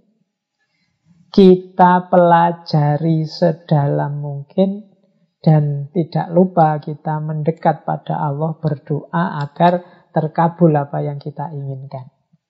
Itulah jihad, ijtihad, dan mujahadah. Ini praktek untuk kita hidup sepenuh hati, sepenuh jiwa. Inilah mode of being-nya mindful tadi. Berarti kita dituntut untuk mengembangkan sifat yang tumak ninah, tenang, mantap dalam kebaikan. Kemudian mental yang kona'ah, warok, ifah. Dan praktek praksis hidup yang dipenuhi dengan jihad, ijtihad, dan mujahadah. Inilah mindfulness sebagai mode of being.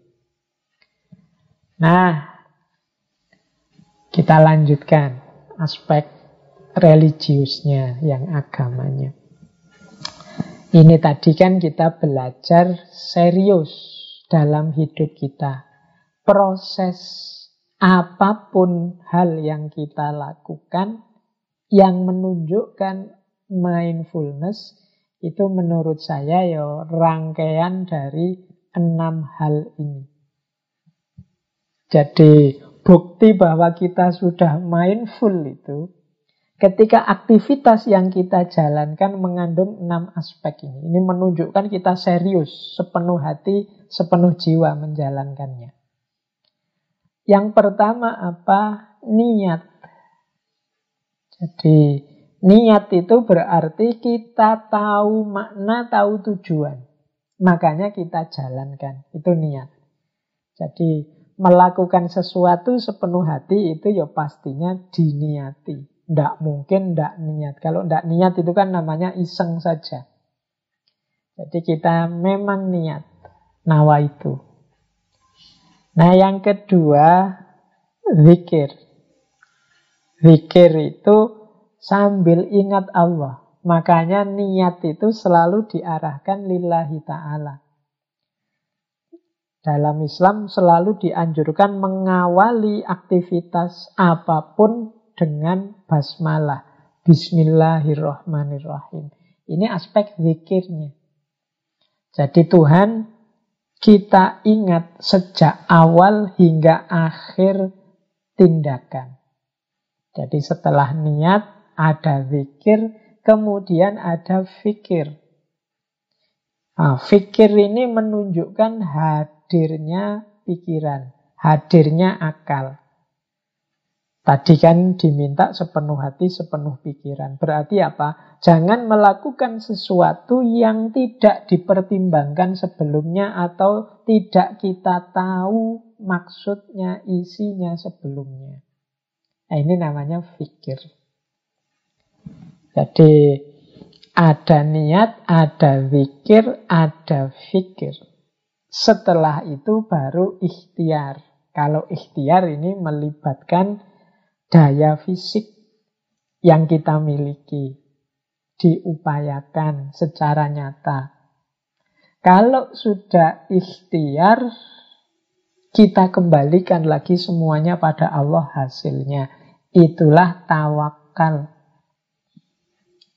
Nah, kita terima apa pun hasilnya dari Allah, tapi ini belum terakhir.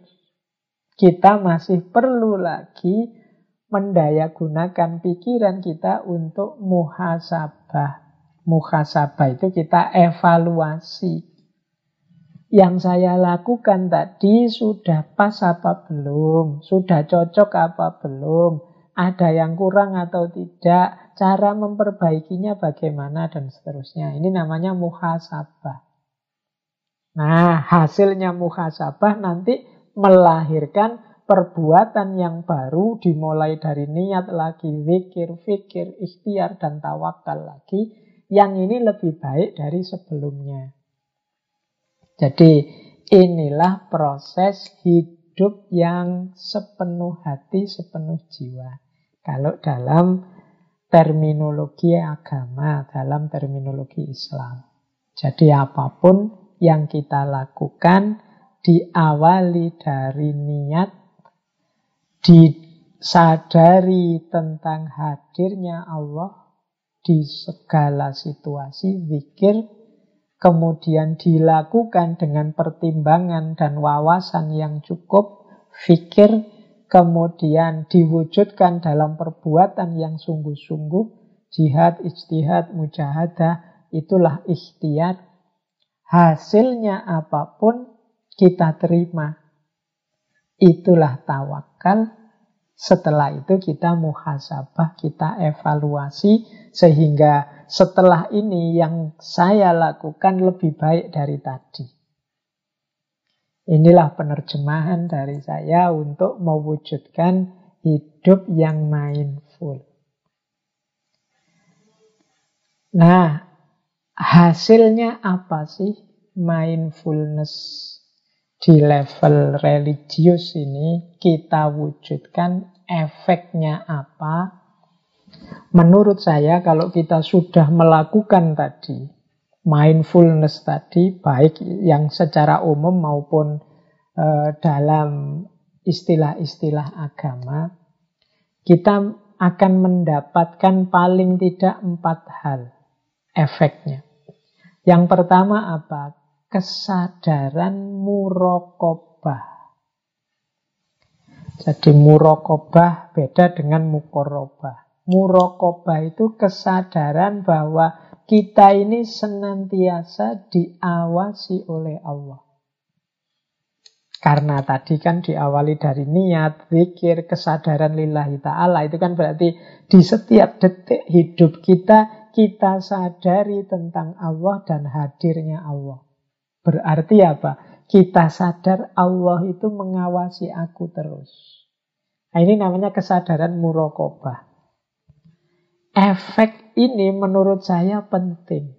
Orang itu kalau setiap detik hidupnya merasa diawasi Allah, pastinya hidupnya lebih cerah, lebih terkontrol, lebih sesuai dengan apa yang diinginkan oleh Allah.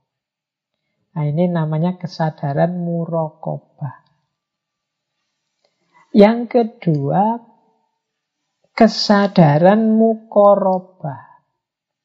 Kesadaran mukorobah itu kesadaran eh, kita untuk lebih semangat lagi mendekat pada Allah. Jadi kita lebih terdorong untuk mendekat terus pada Allah. Karena tadi amalan kita kan amalan yang diawali dari kesadaran ketuhanan, diakhiri dengan muhasabah dan tawakal lillahi ta'ala semuanya. Ini membuat kita semakin terdorong mendekat kepada Allah. Yang ketiga, ketika kita mengembangkan perilaku yang mindful ini, maka hidup kita akan dipenuhi oleh rasa syukur. Kita tidak lagi hidup dari satu keluhan ke keluhan yang lain. Kita hidup dari rasa syukur yang satu ke rasa syukur yang lain. Jadi, mengapa? Ya karena kita hidup sepenuh hati menghayati, menikmati apa pun yang diberikan oleh Allah. Maka yang lahir adalah dari Alhamdulillah ke Alhamdulillah. Dari rasa syukur ke rasa syukur yang lain. Dan yang keempat, efek yang menurut saya positif dari mindfulness adalah kekuatan diri, kekuatan jiwa kita menghadapi apa pun yang terjadi dalam hidup ini. Jadi kita tidak jadi orang yang lari dari kenyataan, tidak jadi orang yang tidak terima dan mengeluh menghadapi situasi, tapi kita jadi orang yang sadar dan menerima apa pun situasi yang kita hadapi. Nah, ini bahasa saya orang yang jiwanya kuat. Jadi Malam hari ini kita kenal serba sedikit apa itu mindfulness. Kemudian kita pahami relevansi dan korelasinya dalam ajaran Islam. Semoga teman-teman mulai sedikit-sedikit ngerti makna dan pentingnya mindfulness ini dalam hidup kita. Baik, masih ada waktu sebentar. Ini yang paling akhir sebenarnya. Aspek filsafatnya, filosofi-filosofinya. Ada beberapa tokoh filsafat yang gagasan-gagasannya dekat dengan mindfulness ini. Saya ambil beberapa saja untuk teman-teman lebih dapat gambaran. Misalnya yang pertama, ini saya ambil agak banyak dari John Kabat-Zinn. John Kabat-Zinn ini profesor emeritus kedokteran dari Amerika. Beliau inilah sebenarnya yang konsep-konsepnya tentang mindfulness menginspirasi banyak orang. Beliau yang punya konsep MBSR, Mindful Based Stress Reduction. Jadi Bagaimana cara mengurangi stres berbasis mindfulness. Nah, kata beliau ini saya ambil beberapa saja dari bukunya. Misalnya beliau menyatakan begini. Melakukan mindfulness berarti kita sepenuhnya berkomitmen di masa kini. Mengajak diri kita untuk menghadapinya sepenuh kesadaran dengan tujuan untuk melakukan yang bisa kita lakukan.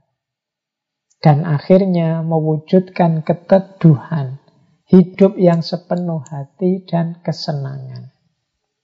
Jadi di kalimat yang pertama ini, kata beliau ya mindful itu berarti kita hidup di masa kini, mengajak diri kita untuk sadar dan melakukan yang bisa kita lakukan sehingga akhirnya kita, hidup kita jadi tidak panas, teduh, sepenuh hati, dan tenang. Dan ini yang kedua menurut saya menarik. Dalam istilah-istilah bahasa Asia, maksudnya negara-negara di timur, kata-kata pikiran dan kata hati itu maknanya sama. Maka jika engkau tidak bisa menangkap adanya makna headfulness dalam kata mindfulness, itu berarti engkau belum memahaminya. Jadi memang kata John Kabat-Zinn istilahnya memang mindfulness. Jadi itu kalau diterjemahkan pakai kamus bahasa Inggris itu seolah-olah sepenuh pikiran. Tapi jangan lupa dalam tradisi timur, karena ini tadi kan saya bilang banyak diambil dari uh, Buddhisme. Dalam tradisi filsafat timur, kata main atau pikiran ini setara, mencakup juga hati. Berbeda dengan peradaban modern yang akal itu ya akal rasio saja. Tapi di timur, main itu tidak hanya rasio, tapi lebih luas lagi intelijensi. Jadi termasuk di situ hati. Jadi sepenuh pikiran itu ya maksudnya ya sepenuh hati itu. Hidup yang serius. Bukan kok hidup yang dipikir saja, tidak begitu. Tapi hidup yang dijalani sepenuh hati. Karena hati dan pikiran dalam tradisi timur itu setara. Sama-sama alat, sama-sama bagian dari intelijensi manusia. Yang nanti oleh barat justru direduksi akal ya akal saja. Nah, ini pesannya Kabat Zin. Jadi meskipun kata-katanya mindful, itu sebenarnya juga bermakna headful. Nah, yang ketiga, engkau tidak bisa mencegah gelombang, tapi engkau dapat belajar cara berselancar. You can't stop the wave, but you can learn how to surf. Jadi tadi kan kita itu diminta menerima apa pun situasi. Wong itu memang sudah ketetapannya Allah. Ini kan seperti gelombang. Mau tidak mau dia akan hadir dalam hidup kita. Tapi dengan memahami gelombang kita bisa belajar berselancar. Jadi kita tidak ditelan oleh gelombang tapi kita bisa menaiki gelombang untuk mencapai tujuan hidup kita. Jadi itulah tujuannya tadi kita menyesuaikan dengan menerima situasi. Tidak dalam rangka diam saja, tapi kita menjadikan situasi itu sebagai pijakan untuk mencapai tujuan kita. Kata John Kabat-Zinn lagi, mindfulness adalah jalan kita berteman dengan diri dan pengalaman kita sendiri. Jadi ini berarti bagian dari self-love yang kita bahas di minggu pertama kemarin. Bentuk kita self-love antara lain adalah mindfulness ini. Kita hidup secara serius. Nah, selanjutnya dia berkata begini. Jika kita berharap untuk pergi ke mana pun atau mengembangkan diri dengan cara apa pun, kita hanya bisa melangkah dari tempat kita berdiri. Jika kita tidak benar-benar tahu di mana kita berdiri, kita mungkin hanya berputar-putar saja. Jadi kata Kabat Sin, mengapa sih kita perlu menyadari, kita perlu menerima dan memahami situasi hidup kita sepenuhnya? Ya karena dari situlah dasar kita, titik tolak kita untuk mengembangkan diri. Kalau kita tidak kenal diri kita, tidak paham situasi kita, tidak menerima bahkan kenyataan hidup kita, lo bagaimana kita bisa maju, bagaimana kita bisa move on, bagaimana kita bisa berkembang. Kalau kita tidak ngakui bahwa kita ditinggal orang yang kita cintai, ya tidak mungkin kita bisa move on. Kalau kita tidak ngakui bahwa kita ini uh, misalnya nilai kuliah kita rendah, ya bagaimana kita bisa meningkatkan kualitas kuliah kita. Jadi kesadaran kita tentang situasi objektif kita hari ini, itulah nanti yang jadi pijakan kita untuk mengembangkan diri. Kalau kita palsu, kalau kita tidak mengenali diri kita sendiri, ya sulit. Mau berkembang ke mana? Wong kita tidak tahu kita ada di mana. Kita itu kan maju kalau tahu kita berdiri di mana. Jadi kalau kita tidak tahu berdiri di mana, ya jangan-jangan kita tidak bergerak maju tapi nyamping atau jangan-jangan malah mundur, jangan-jangan ya muter-muter saja. Jadi inilah pentingnya kita memahami dan menerima situasi diri kita. Nah, kalau tadi Kabat-Zin, kalau ini dari banyak tokoh sekarang. Misalnya yang pertama saya ambil dari Maulana Jalaluddin Rumi. Beliau malah bilang begini, singkirkanlah pikiranmu, lalu sadarilah sepenuhnya. Tutuplah matamu dan dengarkanlah. Nah ini mirip dengan tadi ya, ada isu uh, pemikiran pemula, beginner's mind. Kita ini memang disibukkan oleh pikiran-pikiran kita sendiri. Ayo sementara pikiran ini kita pending dulu. Kemudian kita sadari hidup kita sepenuhnya, kita terima apa adanya. Tutuplah matamu dan dengarkanlah. Tutuplah matamu itu maksudnya segala macam konsep, teori, kemudian paradigma besar dan macam-macam yang ada di pikiran kita ayo dipending dulu, ditutup dulu, kita dengarkan secara objektif apa yang ada di sekeliling kita. Di situlah menurut Maulana Rumi kita akan mendengarkan kebenaran yang otentik yang apa adanya. Nah, ada juga misalnya pandangan dari Thich Nhat Hanh yang minggu lalu juga kita ambil dari beliau ya. Beliau itu memang uh, tokoh biksu Buddha dari Zen Buddhisme asal Vietnam meskipun tinggalnya di Perancis.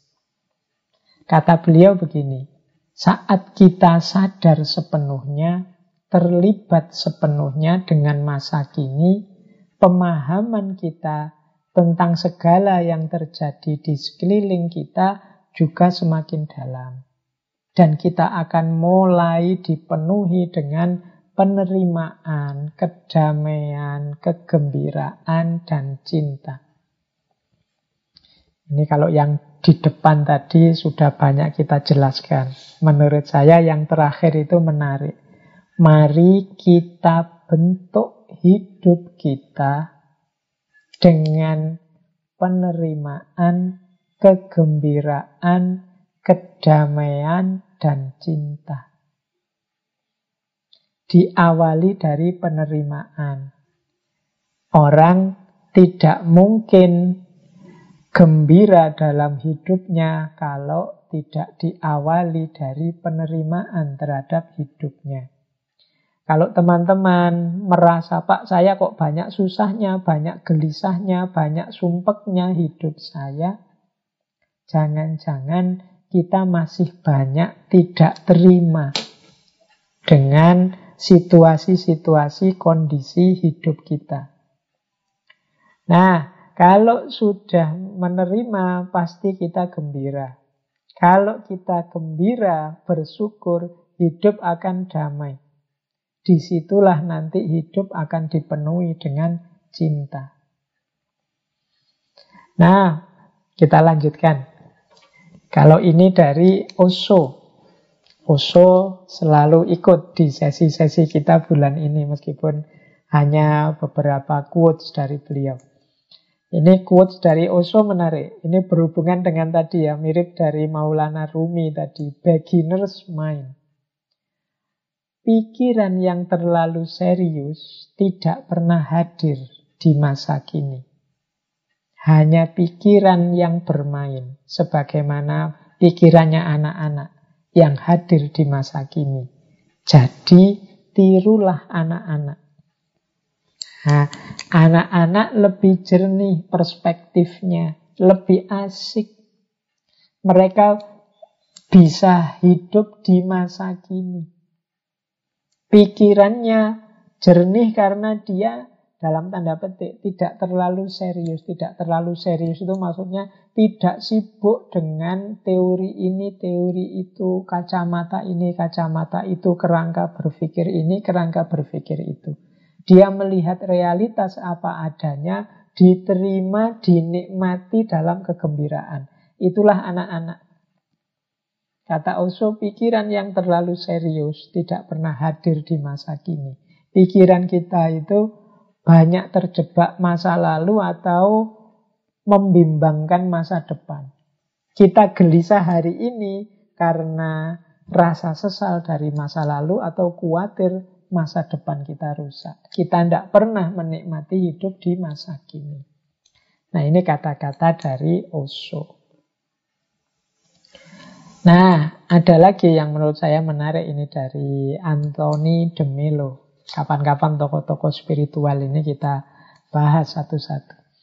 Anthony de Melo ini, beliau ini salah seorang imam Jesuit. Beliau banyak nulis tentang spiritualitas. Beliau mendirikan pusat doa di India Meskipun beliau sudah meninggal tahun 87. Kata beliau begini, ini mungkin per, sering kita dengar kalimat ini. Ada orang yang merasa nyaman meskipun tidak punya simpanan apa pun di bank. Sementara ada orang lain yang merasa tidak nyaman meskipun punya simpanan miliaran. Bukanlah jumlah uang, ternyata tapi pikiran atau program yang ada di pikiran kita yang membuat perbedaan. Jadi kata Antonio de Melo ya kuncinya ada di pikiran kita sebenarnya. Bahagia atau tidak bahagia, nyaman atau tidak nyaman, itu permainan pikiran kita. Maka barang siapa yang bisa menguasai pikirannya, tidak membuat pikirannya tidak terkontrol ke mana-mana, kemungkinan dia akan lebih bahagia. Nah, kalau ini dari Dipak Chopra, Dipak Chopra itu ya penulis spiritual India Amerika. Ini beliau dikenal tokoh pengobatan alternatif. Kata beliau, jangan biarkan satu hari lewat tanpa bertanya siapa dirimu. Karena setiap waktu yang berlalu, ada saja hal baru yang masuk dalam kesadaranmu. Jadi, mari kita jangan mandek. Mari kita terus membentuk diri kita jadi orang yang baru, yang baru terus-menerus karena pengalaman hidup kita detik ke detik itu adalah pengalaman-pengalaman yang baru terus. Maka mari kata Deepak Chopra, jangan berhenti bertanya, siapa sih aku ini? Aku yang tadi mungkin beda dengan aku yang sekarang. Saya sebelum ngaji tadi dengan nanti setelah ngaji mungkin juga sudah ada perubahan sedikit-sedikit. Sudah ada hal baru yang masuk. Ini bagian dari hidup yang sungguh-sungguh. Hidup yang penuh kesadaran. Tidak ikut saja terseret arus ke utara maupun ke selatan. Terakhir, kita tutup sesi malam hari ini dari quotes Lao Tzu.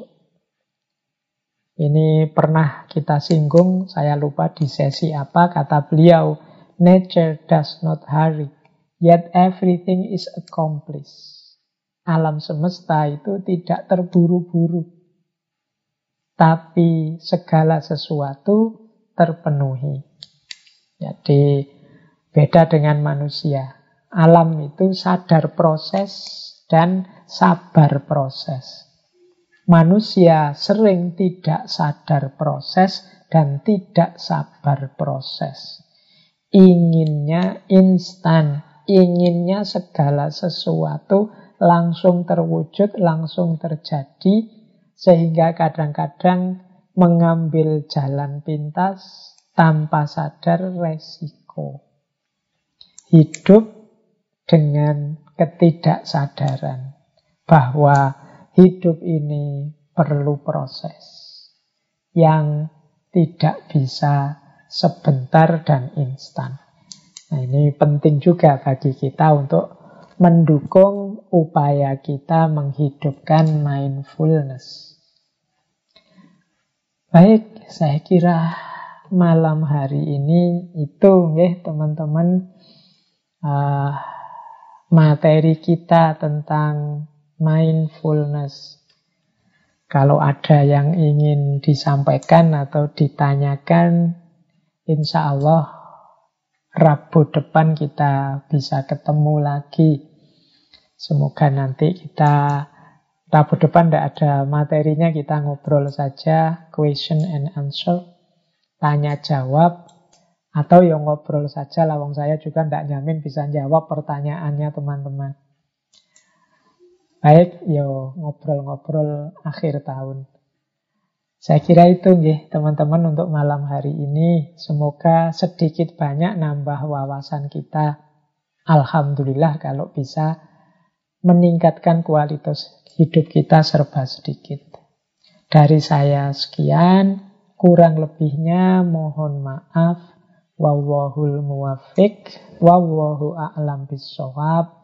Wassalamualaikum warahmatullahi wabarakatuh.